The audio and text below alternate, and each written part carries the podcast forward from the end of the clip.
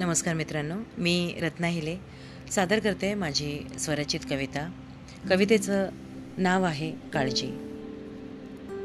त्या दिवशी माझ्या मित्राला अपघात झाला. त्या अपघातात त्याच्यासोबतच त्याच्या लेकीलाही थोडंसं लागलं. तो बरा झाला.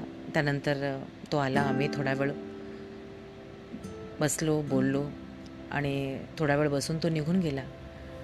तो निघून गेल्यानंतर जे काही मागे उरलं त्या क्षणांची ही कविता. त्या दिवशी तुझ्या डोळ्यात उतरलेलं जड उदासपण जाणवत राहिलं आरपार. त्या दिवशी तुझ्या डोळ्यात उतरलेलं जड उदासपण जाणवत राहिलं आरपार तुझ्या काळजीनं सुकलेल्या चेहऱ्यावर होता मनामनाचा भार.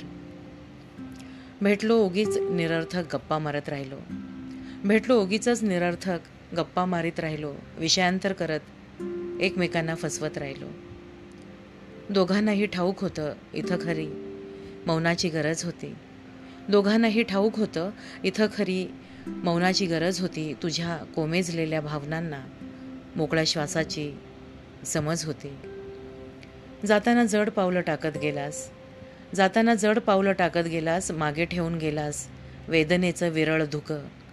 दाटून आलेले मेघ तरीही दाटून आलेले मेघ तरीही तुझं आभाळ राहिलं मुकं मुकं वाटतं बरसून गेली असती एखादी सर वाटतं बरसून गेली असती एखादी सर तर कदाचित तुझं आभाळ निरभ्र झालं असतंही.